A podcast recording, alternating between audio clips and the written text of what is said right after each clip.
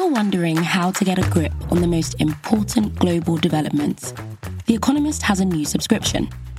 The Espresso app, yes, like the coffee, is the faster and smarter way to get the news. As always, The Economist likes to get to the point. Espresso offers short articles to help you understand the day's top stories. It includes other ways to stay ahead as well, whether that's listening to audio versions of articles for when you're on the go, my personal favorite, or enjoying extras such as charts, quotes, and even a daily quiz. This is a concentrated briefing to tell you, quickly, what you need to know. Head to economist.com slash getespresso to find out more today.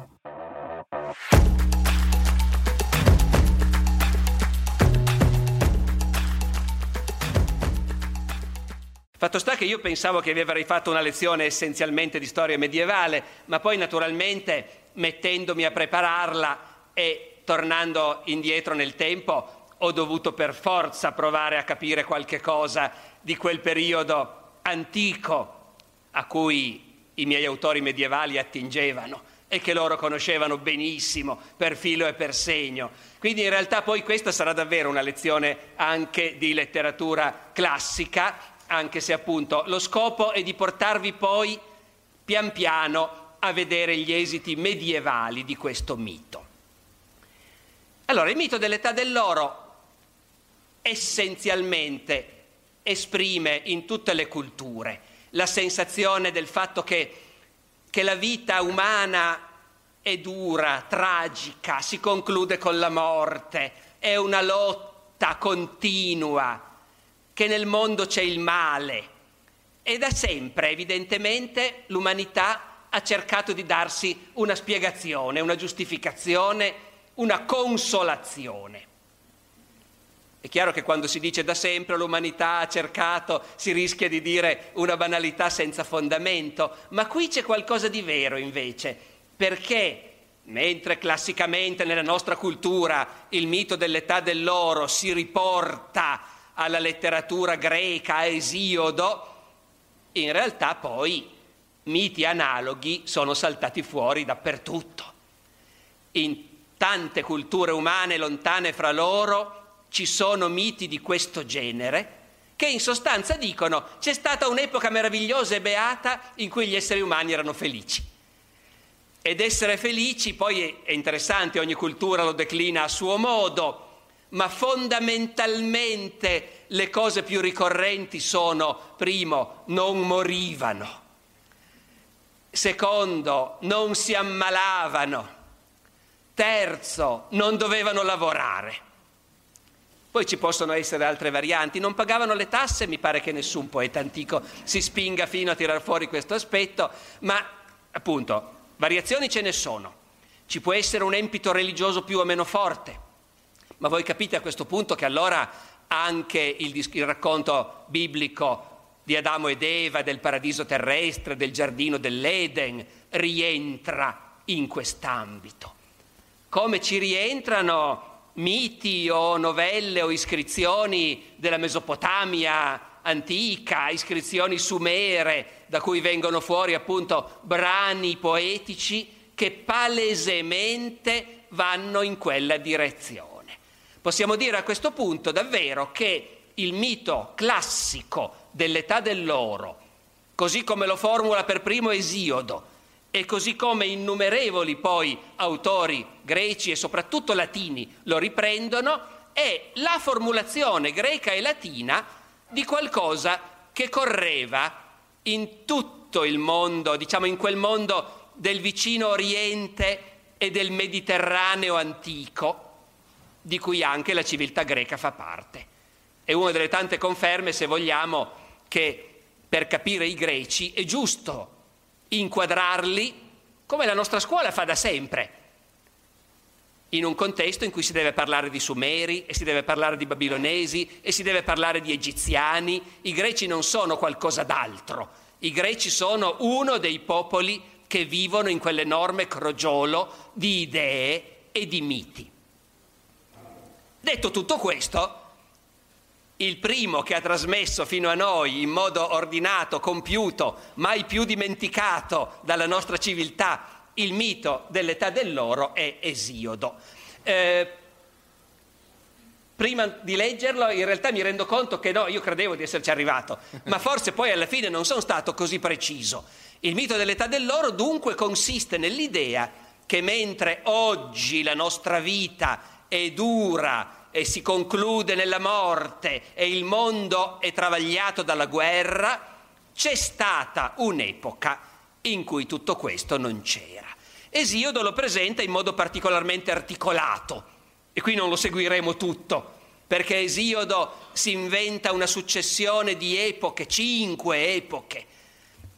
Dopo l'età dell'oro c'è l'età dell'argento, poi quella del bronzo, poi gli manca un metallo perché il ferro è la nostra epoca, ovviamente, l'epoca della guerra. E quindi mancandogli un metallo la quarta epoca la chiama in un altro modo, l'epoca degli eroi. Poi si torna ai metalli, quinta epoca, l'età del ferro. Non vi farò tutta questa successione perché in realtà quello che interessa in realtà a tutti, dell'età dell'argento non importa niente a nessuno per esempio, quello che importa a tutti, quelli che riprenderanno questo mito, è l'opposizione, l'oro e il ferro, un passato remoto felice e il presente che invece non lo è. E dunque di Esiodo non leggeremo tutte le cinque età, ma leggeremo innanzitutto appunto l'età dell'oro, che poi in realtà qualcuno sottilmente è andato a vedere, Esiodo non dice l'età dell'oro, dice quello era, era una generazione d'oro, era una stirpe aurea, quella, erano gli uomini di allora che erano d'oro. Poi età dell'oro ci hanno pensato dopo, ma per noi è quello, è l'età dell'oro. Prima una stirpe aurea di uomini immortali fecero gli immortali che hanno le Olimpiadi dimore. Erano ai tempi di Crono, quando egli renava nel cielo. Come dei vivevano, senza affanni nel cuore, lungi e al riparo da pene e miseria. Né per loro arrivava la triste vecchiaia, ma sempre ugualmente forti di gambe e di braccia, nei conviti gioivano, lontano da tutti i malanni.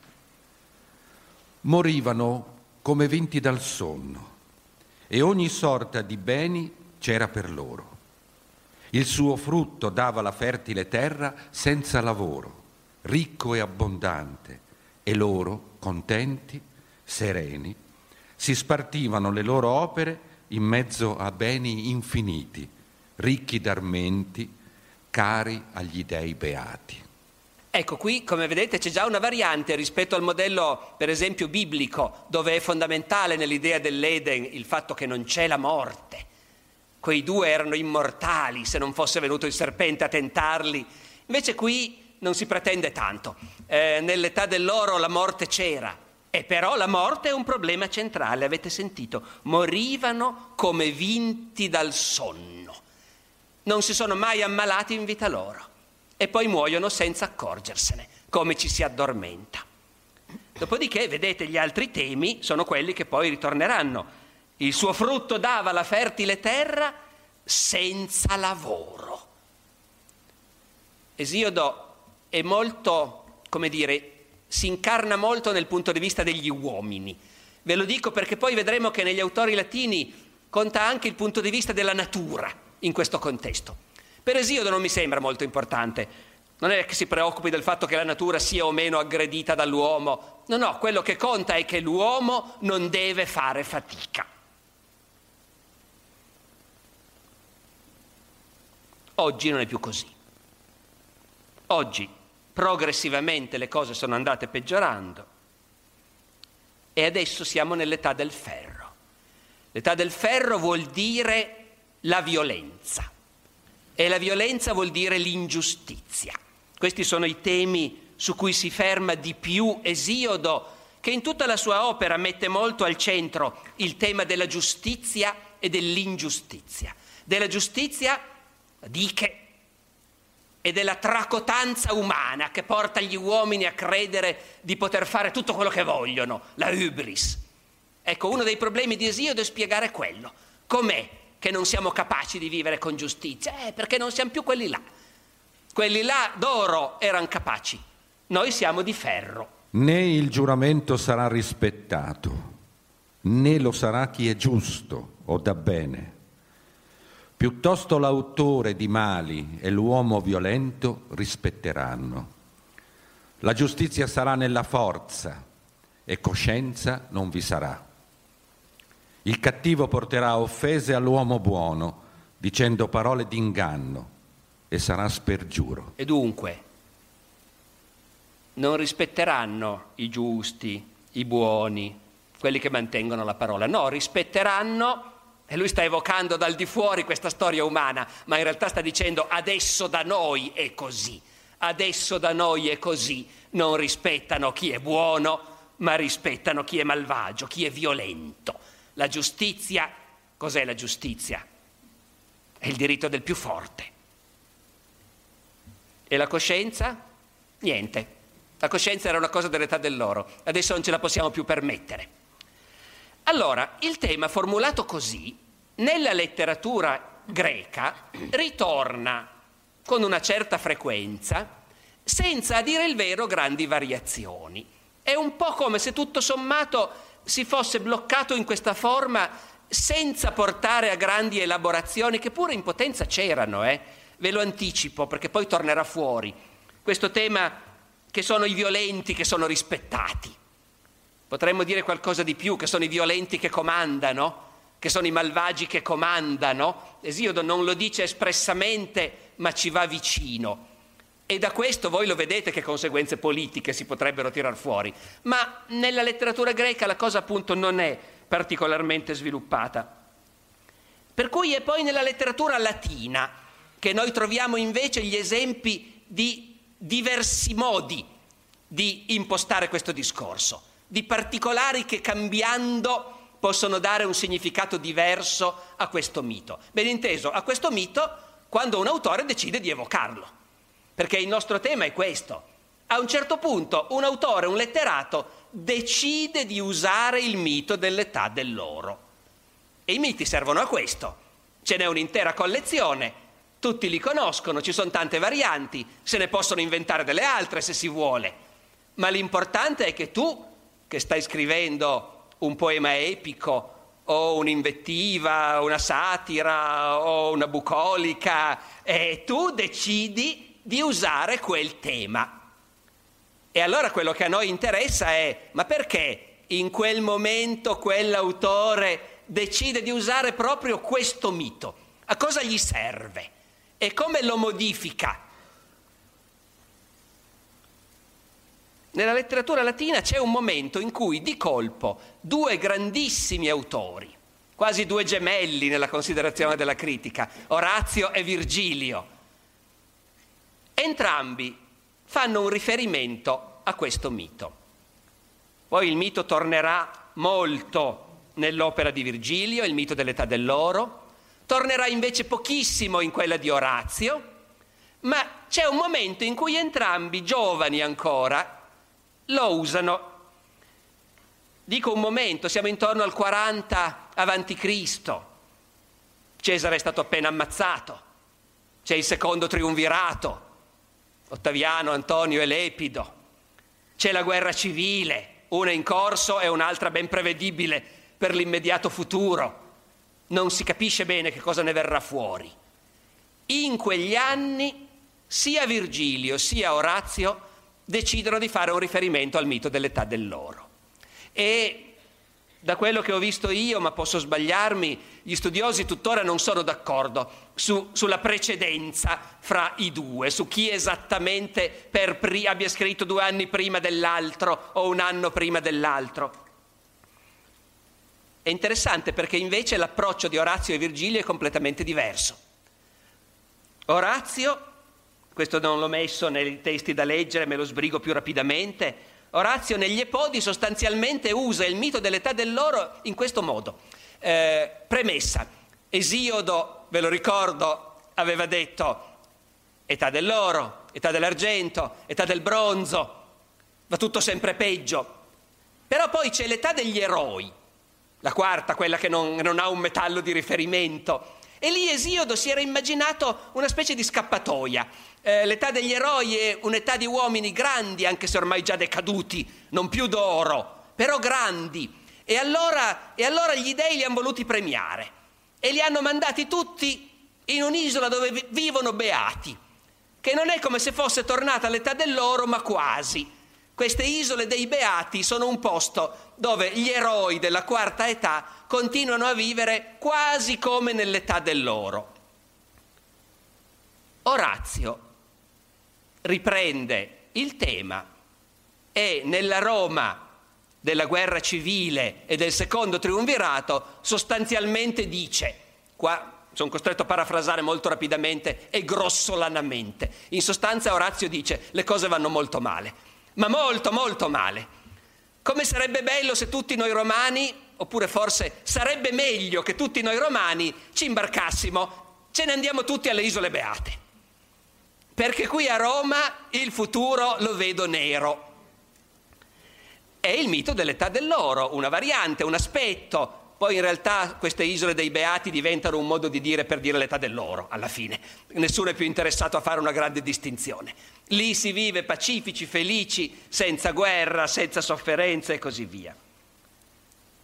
Dunque, dunque la posizione di Orazio è il mito dell'età dell'oro, cosa mi fa venire in mente?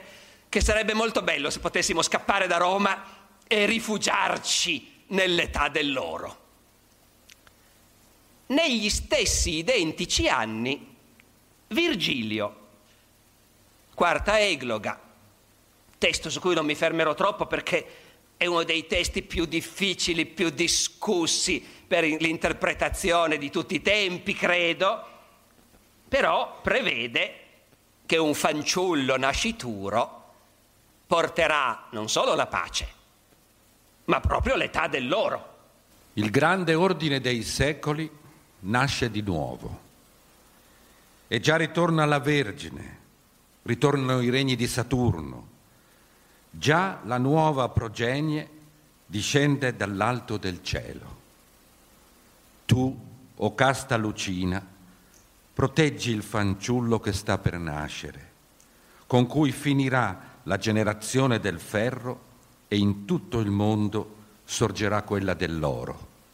Già regna il tuo Apollo. Ecco, vedete, vedete intanto anche qua non è l'età dell'oro, eh? tecnicamente è la generazione, la generazione del ferro, la generazione dell'oro.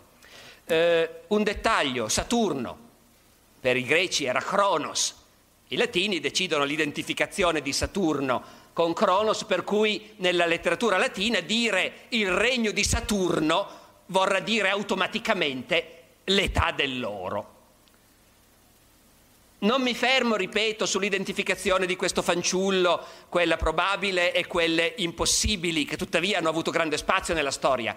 Sapete che, per esempio, i cristiani, scoprendo che Virgilio aveva scritto queste cose non molto prima della nascita di Cristo, eh, a lungo si sono detti, ma eh, evidentemente Virgilio aveva delle informazioni particolari e, e qui, qui, sta prevedendo quello che interessa a noi, perché in una prospettiva cristiana ovviamente eh, il cambiamento, la cesura della storia del mondo sarà la nascita di Cristo. Virgilio non aveva verosimilmente in mente questo, però vedete, c'è la guerra civile, non si sa ancora chi vincerà. Virgilio pensa di saperlo probabilmente e comunque ha fatto una scelta di campo. Orazio vorrebbe scappare verso le isole dei Beati. Virgilio dice no, no, stiamo a Roma, perché a Roma sta per tornare l'età dell'oro. E a questo punto si mette a descrivere, questo anche lo volevo soltanto parafrasare e non leggere. Virgilio nella quarta egloga si mette a descrivere come sarà questa età dell'oro. È proprio come quella antica raccontata da Esiodo, la terra darà frutti senza bisogno di essere coltivata. E, e il bestiame non c'è bisogno di allevarlo. La capra viene da sola, con le mammelle gonfie, a farsi suggere il latte. Gli animali saranno in pace, vedremo gli armenti tranquilli insieme al leone. Capite le suggestioni bibliche che poi i cristiani ci hanno ritrovato anche qui. Non ci saranno più serpenti o erbe velenose. Questo è un aspetto dell'età dell'oro che torna spesso, per qualche ragione, loro erano ossessionati da questi serpenti e da queste erbe velenose, per cui la loro idea di un mondo paradisiaco, una delle cose più importanti è che non ci siano i serpenti. Anche qui voi capite le suggestioni bibliche che poi i cristiani ci troveranno. Poi è interessante perché Virgilio a questo punto fa anche lui una specie di salto. È come con Esiodo, è come se l'idea di una successione che va sempre nella stessa direzione non piacesse. Adesso lui ha appena detto tornerà l'età dell'oro. Già, dimenticavo questo. Tornerà. Ci siamo talmente abituati, perché poi lo vedrete, battono tutti su questa gran cassa. Ma in realtà Virgilio è il primo che dice torna.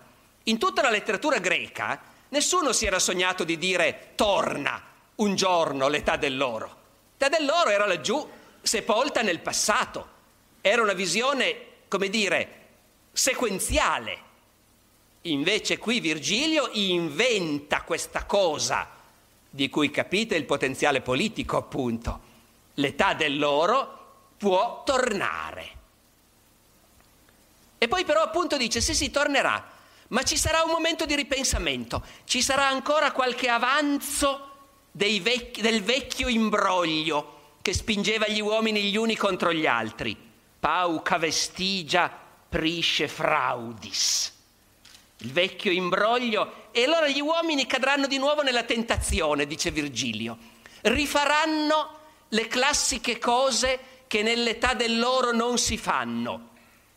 Ve lo cito non per annoiarvi con questo andare avanti e indietro, immaginato da Virgilio, ma perché è importante come lui esemplifica qui le classiche cose che nell'età dell'oro non si fanno. L'uomo comincerà di nuovo a solcare il mare, murare le città, arare la terra. Queste sono le cose che noi facciamo nell'età del ferro.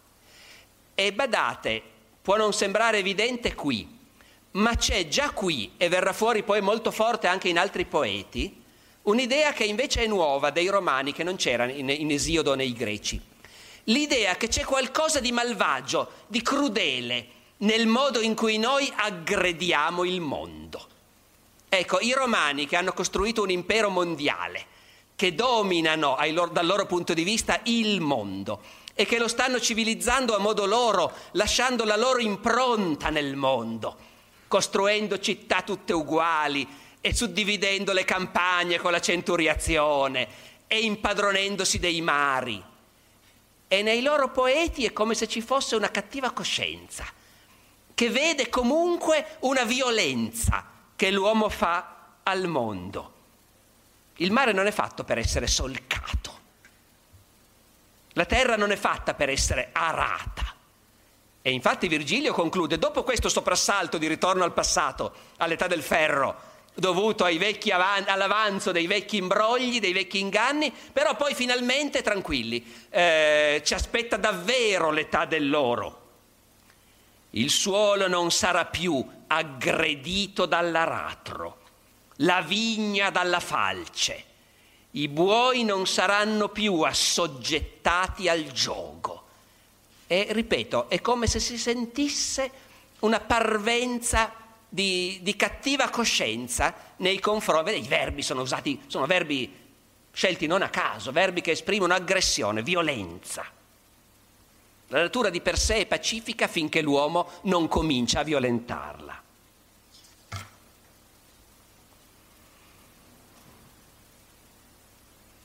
Pochi anni dopo, tanto si sta già capendo come va a finire, non è sicuro proprio quando scrive, se comincia prima, finisce dopo, ma si sta capendo che Ottaviano viene fuori vincitore, però non è ancora così chiaro, Ottaviano non è ancora Augusto.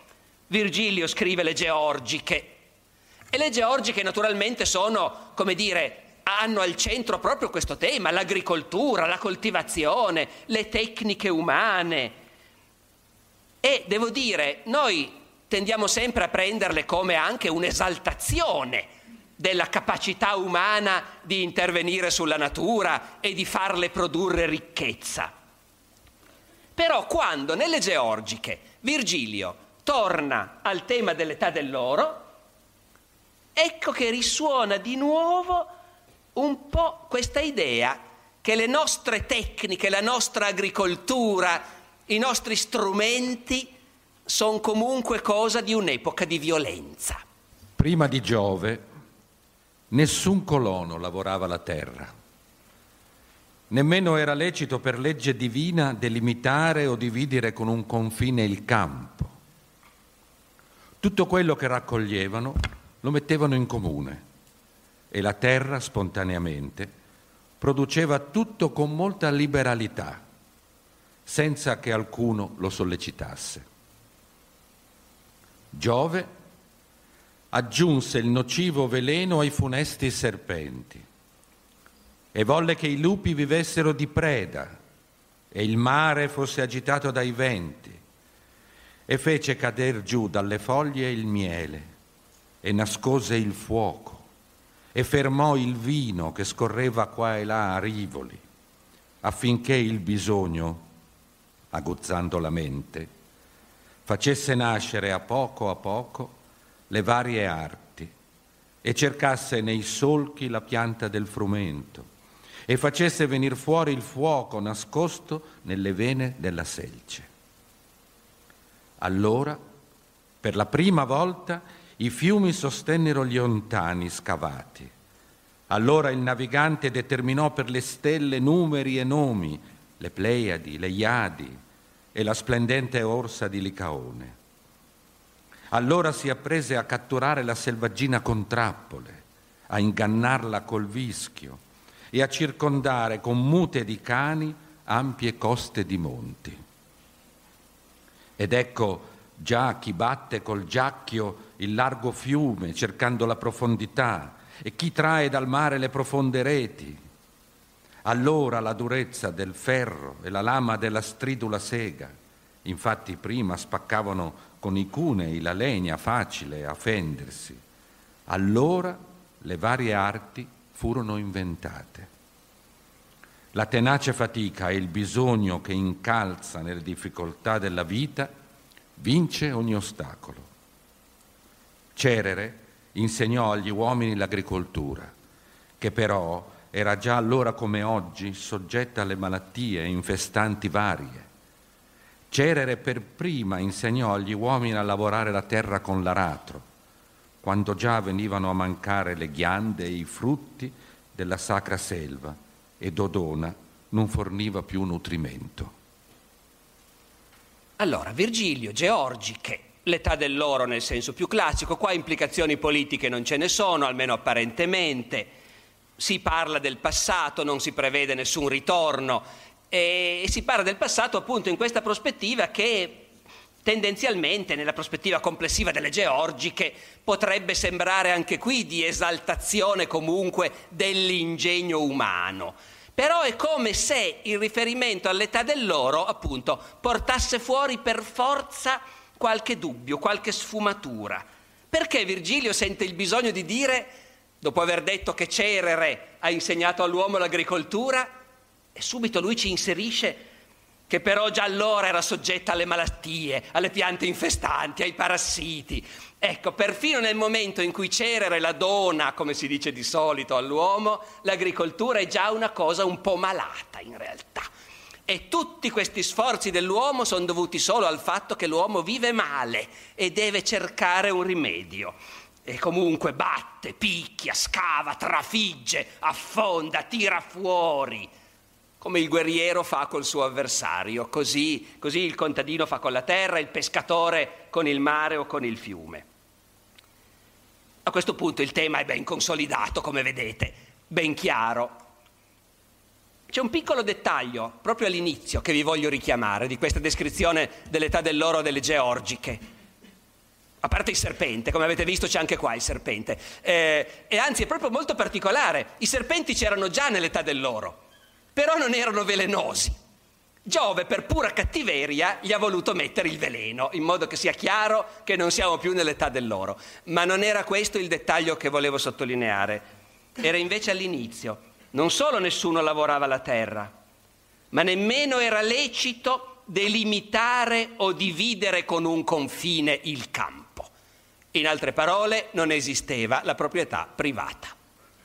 Questo può sembrare ovvio se uno ci pensa, certo, se nessuno deve lavorare e i grappoli ti cascano in bocca da soli, e tuttavia sarà ovvio, ma non era stato ancora detto chiaramente prima. Virgilio qui lo dice chiaramente. Una delle caratteristiche dell'età dell'oro è che non c'era la proprietà privata e mettevano tutto in comune. Potete immaginare da qui che percorso potremmo fare, non lo faremo stasera, ma che percorso potremmo fare con l'età dell'oro che diventa punto di riferimento di un ideale comunitario o comunista.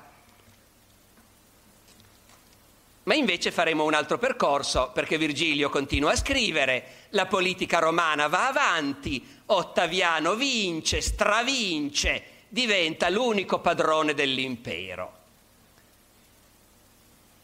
E Virgilio scrive l'Eneide. E scrivendo l'Eneide, Virgilio, nella Roma di Augusto, Virgilio si deve essere ricordato di quella volta un po' di anni prima che aveva accennato in quel modo poco chiaro al fatto che comunque sì sì l'età dell'oro sta per tornare. Allora era il fanciullo che doveva nascere, adesso invece l'uomo della provvidenza c'è, è già qui, è già arrivato, è Augusto ed è già al potere. Dobbiamo far passare la profezia che Augusto riporterà l'età dell'oro. Ma intendiamoci, che profezia? Augusto c'è già, siamo già nell'età dell'oro, guai a dire il contrario ma eh, come vedremo presto con l'esempio di Ovidio, ma eh, invece vogliamo fare una profezia. Ecco allora che il tema dell'Eneide viene fuori perfettamente. L'Eneide si svolge tanto tempo fa e tanto tempo fa qualcuno profetizzerà la venuta di Ottaviano Augusto e con lui il ritorno dell'età dell'oro. E quindi Virgilio, nel sesto dell'Eneide, espressamente propone la profezia. Con Augusto tornerà l'età dell'oro. Questo, questo è l'uomo che odi presagirti spesso, Augusto Cesare, stirpe del divo, che di nuovo porrà il secolo d'oro, un tempo nei campi del Lazio, regno di Saturno e oltre Garamanti e Indi l'impero dilaterà. Lasciamo stare i Garamanti e gli Indi, cioè il fatto che naturalmente le conquiste di Augusto arriveranno oltre l'Etiopia, la Nubia, eh, oltre l'India e così via, poi diciamo in realtà si sono un po' ridimensionate, ma questo non ha molta importanza. Quello che conta è la cosa espressa, chiara con Augusto a Roma tornerà l'età dell'oro. Non è Virgilio al tempo di Augusto che lo dice, lo si dice a Enea tanti secoli prima. E qui non è più la generazione d'oro, qui sì che c'è il secolo d'oro, perché la generazione sarebbe un po' un problema, gli uomini sono sempre gli stessi. Siamo gli stessi che c'erano qua al tempo di Cesare e Pompeo, non siamo mica cambiati, tranne quelli che Augusto ha fatto ammazzare, ma di quelli è meglio non parlare troppo naturalmente. E dunque non siamo noi che siamo uomini diversi da prima. Non si può più parlare di una generazione d'oro, di una stirpe d'oro, bisogna parlare di un'epoca d'oro. Il secolo d'oro è nato, il secolo d'oro torna con Augusto. E questo era il libro sesto dell'Eneide. Poi Virgilio trova modo, più avanti, nel libro ottavo dell'Eneide, di tornare, stavolta non più nell'ambito di una profezia così ristretta, ma di fare il pezzo di bravura, di raccontare davvero com'era l'età dell'oro, quella antica. C'è solo un piccolo trucco, perché lui vuole sì raccontare un'età dell'oro, ma insomma, quella di Esiodo, chissà dove, chi riguardava, chi c'era a quei tempi qui da noi? Ma nessuno probabilmente. Non è questo il punto, bisogna parlare di un'età dell'oro del Lazio. Perché è l'età dell'oro nel Lazio che Augusto ha riportato. E quindi l'età dell'oro antica, è, allora l'età dell'oro era il regno di Saturno, benissimo, ma poi Saturno è spodestato da Giove e viene, vengono le altre età successive, l'età dell'oro è finita Questo sarebbe il mito così come Virgilio l'ha trovato in biblioteca. E poi c'è invece il colpo di genio. No, un momento. Spodestato da Giove, Saturno dove è andato? A qui naturalmente. È venuto qui nel Lazio. E qui ha regnato e l'età dell'oro, che in Grecia o chissà dove, questo qui non ci interessa, eh, è già finita perché è arrivato Giove, e invece da noi nel Lazio c'è ancora l'età dell'oro età dell'oro specifica, locale, del Lazio, sotto Saturno. E qui Virgilio, nell'ottavo dell'Eneide, come dire, si diffonde con gusto a raccontarla e noi ci prenderemo la libertà di leggervela nella traduzione di Annibal Caro. Eran qui nati ed eran fauni e ninfe e genti che di roveri e di tronchi nate, né di costumi né di culto, né di tori accoppiar, né di por viti, né d'altrarti o d'acquisto o di risparmio, avean notizia o cura. E il vitto loro era di cacciagion, d'erbe e di pomi, e la lor vita aspra, innocente e pura. Saturno il primo fu che in queste parti venne dal ciel cacciato e vi s'ascose. E quelle rozze genti che disperse eran per questi monti, insieme accolse e die lor leggi. Onde il paese poi dalle latebre sue Lazio non mossi. Dicon che sotto il suo placido impero, con giustizia, con pace e con amore, si visse un secol d'oro infin che poscia l'età degenerando, a poco a poco si fe d'altro colore ed altra lega. Quinci di guerreggiar venne il furore, l'ingordigia d'avere e le mischianze dell'altre genti, l'assalir gli ausoni, l'inondare i sicani, onde più volte questa, che pria Saturnia era nomata, ha con la signoria cangiato il nome. Come vedete, qui siamo invece di nuovo, eh, ripeto, in un pezzo di bravura letterario che apparentemente non ha implicazioni politiche particolari, è la descrizione dell'età dell'oro, eh, fatta ad ascoltatori i quali li- in un libro precedente sanno già, ecco, che l'età dell'oro tornerà. Questo non dimentichiamocelo si sa già che con Augusto torna. Qui però apparentemente è una descrizione neutra, tranne per qualche dettaglio, perché, avete ben visto, Saturno arriva nel Lazio e ci trova della gente particolarmente rozza che non sa niente e gli insegna alcune cose e insegnando alcune cose allora sì che c'è l'età dell'oro. E la cosa principale che, fa, che fa Saturno è che gli dà delle leggi. Quindi nell'età dell'oro, almeno quella nostra italiana, ecco, Esiodo lasciamo perdere, non ne parla, ma nell'età dell'oro nostra romana c'erano e come le leggi.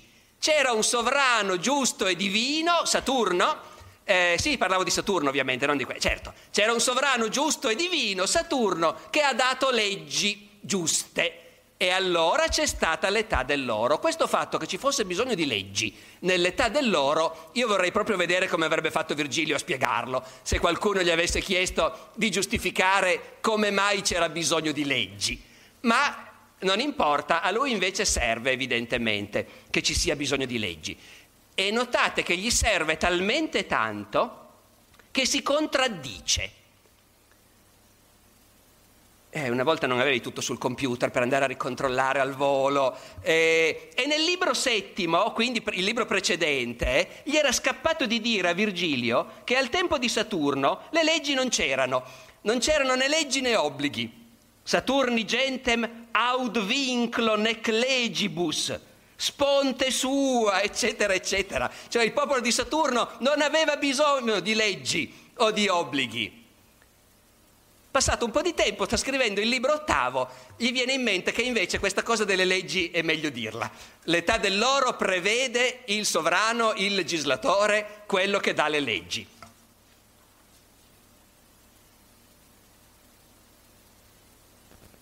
E fa molto bene a ricordarsene. Così poi non muore, diciamo, proprio nel suo letto, ma insomma comunque eh, non lo mandano eh, in deportazione. Invece c'era un altro che questa cosa non l'aveva ben capita ed era Ovidio. Ovidio che è più giovane, di un'altra generazione, ma soprattutto ha un altro atteggiamento Ovidio. Ovidio è uno che parla troppo, che si lascia scappare troppe cose, che non riflette sempre sulle conseguenze di quello che sta dicendo. Eh, ecco, io qui mi scuso con voi che vi perdete la recitazione di Roberto, perché Ovidio ha deciso di metterlo dentro all'ultimo momento e quindi non ho fatto in tempo a portargli la traduzione, ma eh, bisogna mettercelo perché si capiscono tante cose, secondo me. Ovidio, questo fatto che l'età dell'oro nella nuova versione di Augusto prevede che ci siano le leggi, questo non l'ha capito. E nelle metamorfosi va giù deciso per prima fiorì l'età dell'oro, che senza giustizieri o leggi spontaneamente onorava lealtà e rettitudine, que vindice nullo, sponte sua, sine legge. Allora non c'era bisogno dell'uomo della provvidenza che dava le leggi e le imponeva. E queste sono quelle cose che era meglio non dire probabilmente. Non c'era timore di pene, né incise nel bronzo si leggevano minacce. E chi è che fa incidere le cose nel bronzo e le espone in pubblico con i nuovi obblighi e con le... Eh, ecco, anche questo magari era meglio non dirlo. Né in ginocchio la gente temeva i verdetti di un giudice. Poi Ovidio va avanti, fa anche lui il suo pezzo di bravura, si assomigliano un po' tutti naturalmente, e ormai sono le cose che sappiamo. Non c'erano le mura delle città, non c'erano le armi e gli eserciti, eh, non, navi- non, si navigava, i pini se ne stavano tranquilli in montagna, anziché essere segati, scavati e rimontati per fabbricare le navi. C'è molto anche qui, veramente negli autori romani si, si ripete questa cosa, questo senso di una violenza fatta al mondo dalle nostre tecniche, libera, non toccata dal rastrello, non solcata dall'aratro, la terra produceva ogni cosa da sé. E poi, e poi invece è venuta l'età del ferro e si sa cosa succede. Ci mettiamo a navigare senza sapere dove si va, perché in realtà poi appunto non c'è nessun trionfalismo in Ovidio questi marinai che si imbarcano e vanno a perdersi chissà dove, non è, non è che siano appunto ammirevoli ai suoi occhi. E poi, qui di nuovo torna, c'era già in Virgilio, torna in Ovidio, la gente ha cominciato a fare i confini, a dividere il mio campo da quello del vicino, a inventare la proprietà privata con cura. E poi ha violentato ancora la terra, scavar fuori i metalli, scavar fuori l'oro non si pretese solo che la terra desse messi e alimenti, è una pretesa, eh? ma si penetrò nelle sue viscere a scavare i tesori. E così il ferro, l'oro e così via. Ovidio, questa forse è l'ultima imprudenza, ma ne aveva già fatte anche prima, per questo dico che evidentemente ce l'ha proprio nel carattere Ovidio. Non, è, non si ferma a riflettere sulle conseguenze di questi discorsi in una Roma dove ufficialmente è tornata l'età dell'oro. Ben inteso, nemmeno Augusto nelle sue res geste arriva fino a dire io vi ho riportato l'età dell'oro. Però Virgilio sì. E in ogni caso invece Ovidio dice, ah certo, ars amatoria, aurea sunt vere nunc secula. Qui mi spiace ma la metrica non è il mio forte. Eh, certo che questa è un'epoca d'oro. Qualunque incarico tu desideri con i soldi lo ottieni. E anche le ragazze con i soldi ci stanno. Più età dell'oro di così, con l'oro vai dappertutto. e aveva fatto anche di peggio negli Amores, Ovidio, ancora più giovane era. Negli Amores Ovidio aveva fatto un altro pezzo di bravura sull'età dell'oro, raccontando come andavano le cose sotto Saturno e non c'erano i metalli e non c'era l'aratro che incide la terra e non si confinavano i campi, tutte banalità, ben inteso a questo punto, d'accordo, salvo che lui lo esplicita, cosa è venuto in mente agli uomini di cambiare? Tutto questo, in tutta questa intelligenza che abbiamo sprecato per inventare altre cose, a nostro danno, contra te, sollers hominum natura fuisti. La natura umana è di danneggiarsi da, danneggiarci da soli, andando in cerca di cose che non ci servivano. E, e, poi, attenzione, perché lui dice ovviamente anche qui banalità, chi te l'ha fatto fare di cingere le, le, le città di mura, chi te l'ha fatto fare di impugnare le armi, eh, chi te l'ha fatto fare di invadere il mare, adesso dove vuoi andare? In cielo? Sarebbe anche giusto, conoscendoti vorrei andare anche in cielo. Anzi, dice l'imprudente Ovidio, ormai è così effettivamente, ormai al cielo ci siamo anche arrivati. C'è il tempio di Quirino, c'è il tempio di Eracle e adesso c'è anche il tempio di Cesare. Ecco, anche questo era meglio non dirlo probabilmente. Cesare è stato promosso fra gli dei, è d'accordo, ma sono cose su cui non è opportuno scherzare. E poi, sempre Ovidio, chiudo con lui questo pezzetto, sempre Ovidio sviluppa un discorso che finora abbiamo sentito poco. Sì, certo, con i soldi ti compri tutto, benissimo. Eh, Metti insieme con i soldi ti compri tutto e il vecchio Esiodo che diceva oggi si rispettano soltanto i violenti, soltanto i forti. E quindi non è soltanto una questione morale, è una questione sociale. Come è fatta la società? E Ovidio, siamo sempre appunto nei vecchi Amores, Ovidio conclude dicendo, eh, gli onori te li danno i soldi, inde gravis iudex, inde severus eques, cioè quando vedi il magistrato nella sua solennità che incarna i valori della Repubblica, quando vedi il cavaliere che si dà le sue arie col suo anello, ecco, hanno comprato, hanno pagato per essere quello. Oggi si usa così. E vi sottolineo questo perché questo abbozzo di collegamento fra la fine dell'età dell'oro e la struttura sociale è una novità che invece vedremo, ammesso che mi resti del tempo, sì, pochino, che invece vedremo nelle fonti medievali. Join us at Mervis Diamond this weekend for our very special Viraggio engagement and wedding ring show combined with our famous Mermaid lab grown diamond show. Our full Viraggio bridal collection will be on view. It's your chance to customize your ring your way.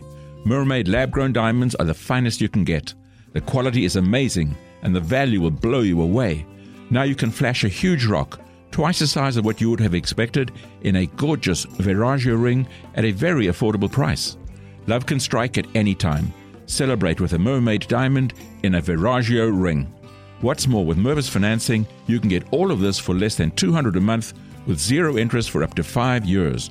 Select your ideal Viraggio ring and mermaid lab grown diamonds from the largest selection anywhere in the entire metro area. Only this weekend and only at Mervis. Don't miss this special savings offer. Mervis Diamond Importers. Register at mervisdiamond.com or call 1 800 HER LOVE. 2,500 feet! Time to pull our chutes! 25? Did you hear you could save up to 25% off grocery store prices at BJ's Wholesale Club? Did you say save up to 25% at BJ's? Yeah, save up to 25% at BJ's! Whoa! That's like saving up to one fourth of. Ugh, that's gonna leave a mark. BJ's. Absurdly simple savings. Shop today. Not a member? Go to bjs.com slash simple savings.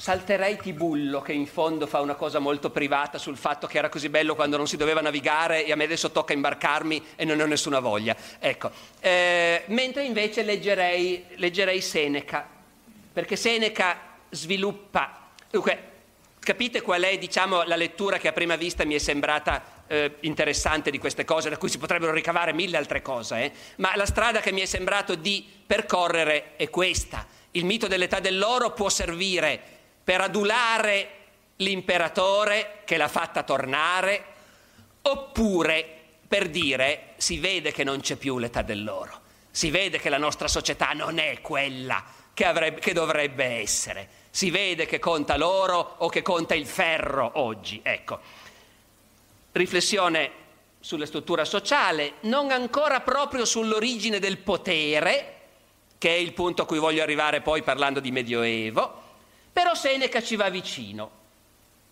Seneca vive altri tempi, si è visto cosa può essere l'impero, è imprevedibile, dipende, dipende se hai Claudio o se hai Nerone. E, e Seneca nella Fedra torna sull'età dell'oro, dove ai soliti luoghi comuni aggiunge qualcosina che finora forse c'era di meno. Prego. Sono certo che vivevano così gli uomini che la prima età generò insieme agli dei. Non conoscevano la cieca brama dell'oro, non avevano pietre maledette che dividessero a capriccio le terre tra le genti. Navi temerarie non solcavano i flutti, ciascuno conosceva solo il suo mare. Torri e bastioni non cingevano le città, non c'erano soldati a brandire armi crudeli, né ordigni di guerra per abbattere a colpi di macigno le porte sbarrate. Non aveva padroni la terra, né soffriva la servitù dell'aratro, poiché i campi, per se stessi fecondi, nutrivano genti senza pretese. I boschi offrivano ricchezze naturali, naturali rifugi, le buie caverne. Quest'armonia, l'infranse, la febbre sacrilega del lucro e l'ira sfrenata, la libidine che accende e travolge le menti. Sopravvenne la sete del potere che trasuda sangue, il debole fu preda del forte, la forza prese il posto del diritto. E allora fu la guerra. Non so se sentite anche voi uno spostamento del tono.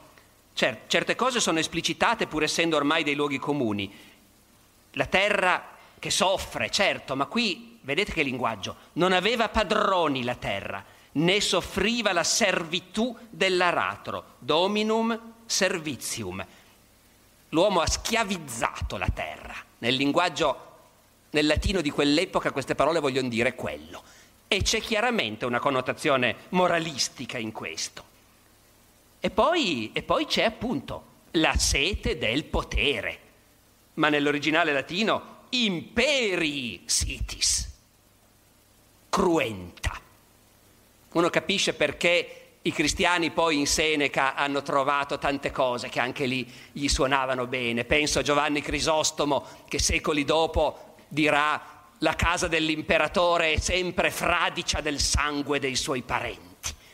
Ecco, questa connotazione per cui il pot- nasce qui, per la prima volta esplicitata questa cosa. Nel contesto del contrasto fra età dell'oro e età del ferro, l'idea che il potere è in sé il frutto delle pulsioni malvagie dell'età del ferro.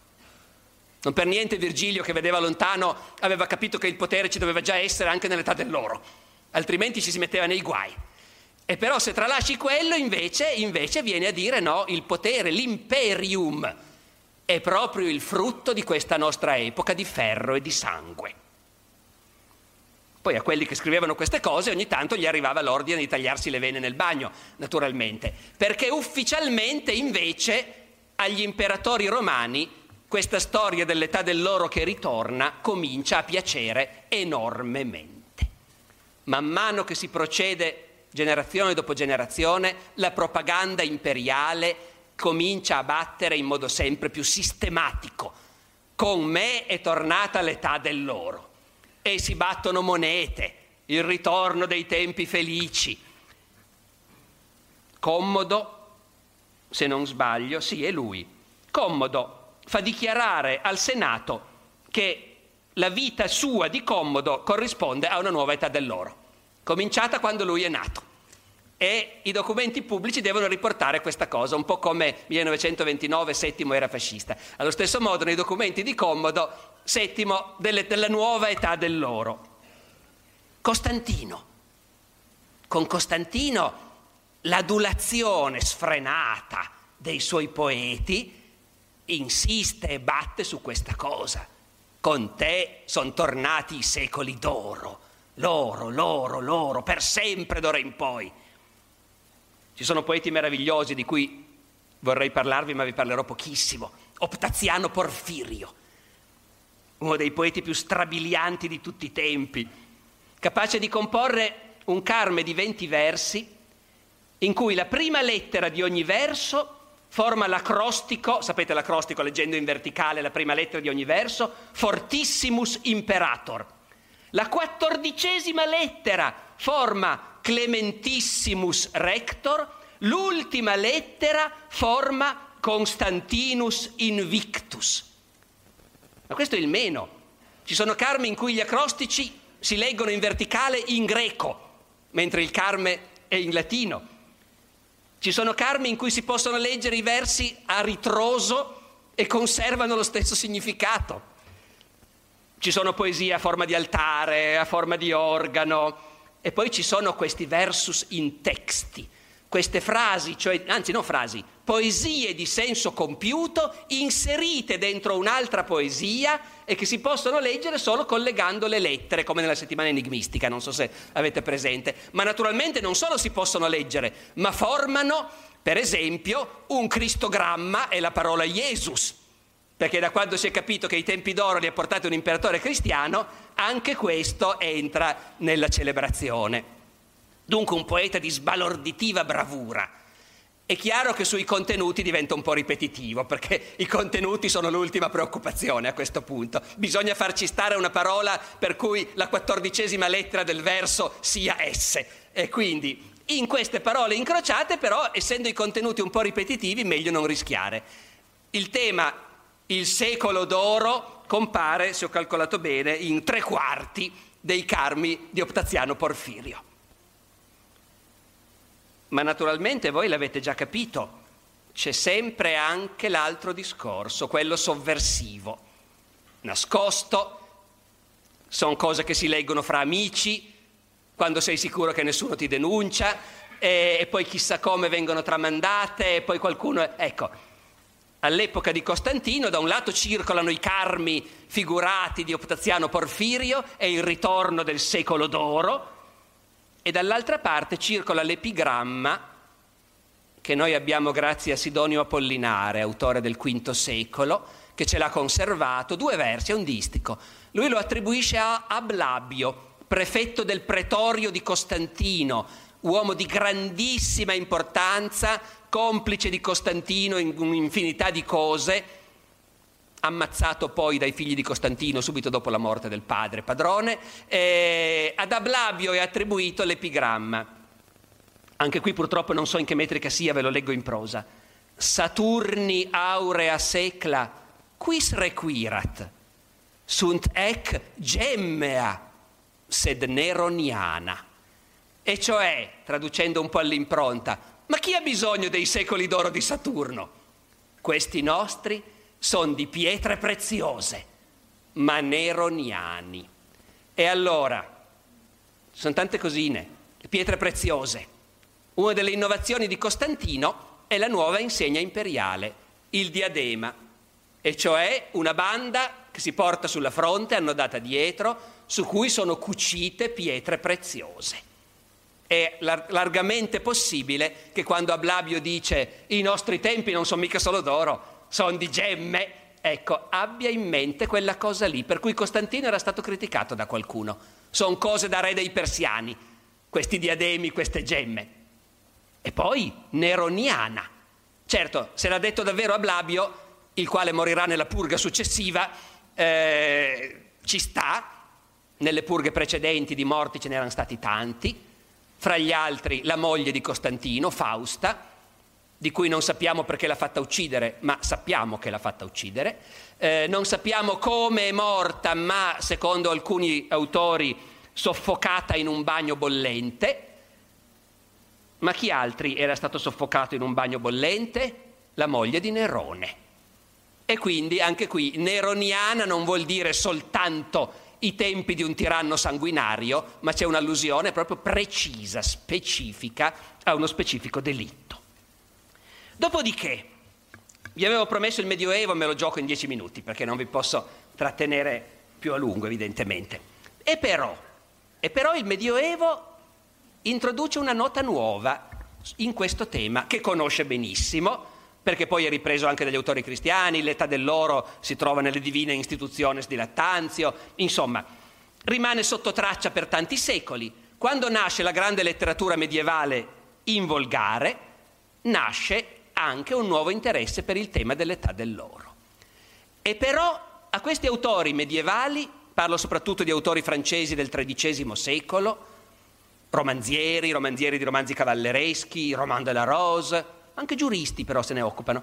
Perché? Perché a loro non interessa tanto il tema della natura aggredita, violentata. La cosa che gli interessa, che percepiscono in tutta questa tradizione dell'età dell'oro, è Così si spiegano le disuguaglianze fra gli uomini, che agli uomini del Medioevo è una cosa che interessa enormemente, molto di più di quanto non interessasse agli antichi apparentemente, i quali delle disuguaglianze mm, non mi risulta che si rompano la testa per capire come mai ci sono. Nel Medioevo invece questa cosa è molto discussa. E allora il mito dell'età dell'oro viene molto bene, ma può essere usato in due modi diversi, o meglio simili ma speculari. C'è una versione, diciamo così, ottimistica. È vero, nell'età dell'oro gli uomini erano tutti uguali. Non c'era la proprietà privata, non c'era, e quindi non c'era neanche il potere, il re, la cavalleria, i nobili. Questo lo riprenderanno anche i contadini rivoltosi poi nel corso del Medioevo, quando Adamo zappava ed Ema filava. No, ecco. Però c'è una versione, vi dicevo, ottimistica che dice, eh certo, però poi l'età dell'oro è finita. L'ancillotto in prosa, per esempio, 1220, ma anche certi trovatori provenzali, già prima. La nobiltà, la cavalleria, da dove vengono? E beh, è chiaro, nell'età dell'oro non ce n'era bisogno. Poi noi sappiamo che l'età dell'oro è finita. E quindi, e quindi sono venute fuori la violenza, l'invidia, l'avidità. E quindi gli uomini hanno dovuto scegliere i migliori fra loro e affidargli la difesa collettiva. Questa è la cavalleria. Gli uomini hanno scelto in quei vecchi tempi i migliori e hanno deciso che ereditariamente avrebbero dovuto proteggere e difendere tutti gli altri. Da qui viene la nobiltà, da qui viene la cavalleria. Nella Francia del XIII secolo, dove il potere regio si sta rapidamente rafforzando, un giurista, un grande giurista, Beaumanoir, aggiungerà, da qui viene il re, perché c'è il re? Perché gli uomini hanno deciso che ne avevano bisogno. Nel Medioevo pochi credono che, tranne la propaganda ufficiale, proprio la più ufficiale, che il re l'ha messo lì Dio. Non basta, si vuole capirne di più. Beaumanoir, giurista del re, lo dice chiaramente. Nell'età del ro- dell'oro il re non c'era, ma poi è stato indispensabile, perché la violenza degli uomini ormai gli impedisce di vivere bene se non c'è il re a governarli. E questo mito prende piede, si diffonde, ma comincia anche a essere raccontato in altri modi. Io finisco su questo. Due modi di raccontare come sono nati il re e la cavalleria dopo la fine dell'età dell'oro.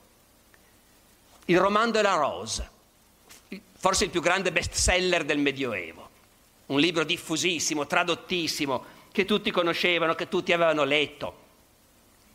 Traduco rapidamente alcuni brani, è lungo, è un romanzo prolisso il romanzo della Rosa, si diffonde sulle cose con molta calma. E quando gli viene voglia di raccontare questa storia di come è nata la monarchia e la nobiltà, la prende alla larga. C'era l'età dell'oro e, dice cari amici, gli antichi vivevano pacificamente, senza servitù e senza legami. si facevano compagnia e non avrebbero scambiato con qualcos'altro la loro libertà per tutto l'oro della rabbia. Erano liberi dunque, certo, perché erano uguali, poi non si viaggiava e tutto quello che veniva fuori dalla terra lo mettevano in comune. Richet et tuit egaument. Erano tutti ricchi ugualmente, allo stesso modo. Si amavano fra loro, andava dunque tutto bene. Poi cos'è successo? Eh, è successo che sono venuti fuori i peccati. È venuta fuori l'avidità, l'orgoglio, l'imbroglio, l'inganno. Poi è venuta fuori la povertà, che sono tutte personificazioni, no? è, una, è un linguaggio poetico che va per personificazioni. La povertà con suo figlio. Chi è il figlio della povertà? Il furto. Eh. E dunque con la povertà e col furto eh, le cose si sono messe male. E, e poi hanno cominciato a essere avidi d'oro, a frugare la terra. Qui ricompare nel roman della Rose, in pieno 200, il tema della violenza che l'uomo fa alla terra. Poiché avevano caro loro, fecero scorticare la terra e, gli, e le strapparono dalle interiora ciò che anticamente c'era sepolto. E allora diventano invidiosi l'uno dell'altro e poi si suddividono le proprietà e mettono delle pietre di confine. Fin qua ritroviamo tutte cose che abbiamo già visto e rivisto. E, e quando mettevano queste pietre di confine si combattevano, si derubavano a vicenda. I più forti ebbero la parte maggiore. E già qui, quindi la ricchezza è perché que- quelli che hanno preso di più. Allora si resero conto che bisognava avere qualcuno che sorvegliasse il paese e che prendesse i malfattori e che rendesse ragione a chi aveva subito un torto e che nessuno lo potesse contraddire. Allora si riunirono per scegliere. Un gran villano scelsero fra loro, il più ossuto di quelli che c'erano, il più corpulento e il più grosso, e lo fecero principe e signore e lui giurò che avrebbe osservato il loro diritto e che avrebbe difeso le loro case, purché ognuno di loro gli desse a sufficienza per vivere. E così si misero d'accordo. E questo è il re, il villano più grande, grosso e membruto che hanno trovato. Però il re è uno solo e i malfattori sono tanti. Benché sia grande, grosso e corpulento, lo picchiano. Allora dovettero riunirsi di nuovo e trovare le risorse tassandosi, ecco le tasse, le abbiamo menzionate all'inizio, mai viste, qui ci sono. Allora dovettero sottoporsi alla taglia, mettersi a tassa per fornire degli aiutanti al sovrano. Gli donarono tributi e rendite e grandi proprietà. Da lì venne l'inizio dei re e dei principi allora i re e i principi ammassarono tesori d'argento, d'oro e così via, forgiarono armi, eccetera. E poi bisognò cercare degli aiutanti e tutti quelli che più degli altri avevano rubato, che si erano imposti, avevano dimostrato di saper usare le armi, allora quelli decisero di darli come aiutanti al re. E così nacque la nobiltà e la cavalleria ovvero come dice un altro poeta che adesso non sto a leggervi per non farla lunga, ma è l'autore di un poema veramente sovversivo del Trecento, Renard le Contrefait, del ciclo dei poemi della Volpe, Renard, è il più politico di questi poemi, riprende lo stesso tema con una piccola variante, perché nel roman della Rose si prende un po' in giro la cosa, si ironizza, ma quello che importa è dire comunque il re l'abbiamo scelto noi, era necessario, c'è un patto. Il potere si fonda su un contratto sociale. Nel 300 l'autore di Renardo Contrefei non ci crede per niente.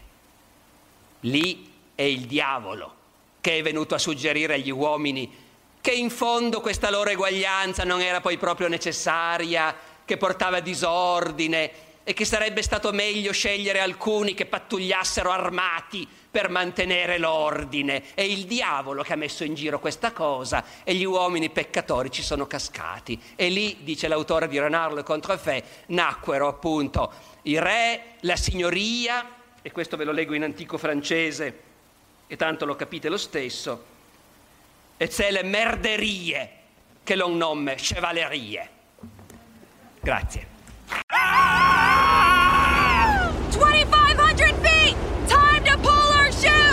25? Did you hear you could save up to 25% off grocery store prices at BJ's Wholesale Club? Did you say save up to 25% at BJ's? Yeah, save up to 25% at BJ's. Whoa! That's like saving up to one fourth of. Ugh, that's gonna leave a mark. BJ's. Absurdly simple savings. Shop today. Not a member? Go to bjs.com slash simple savings. Leftovers or the DMV or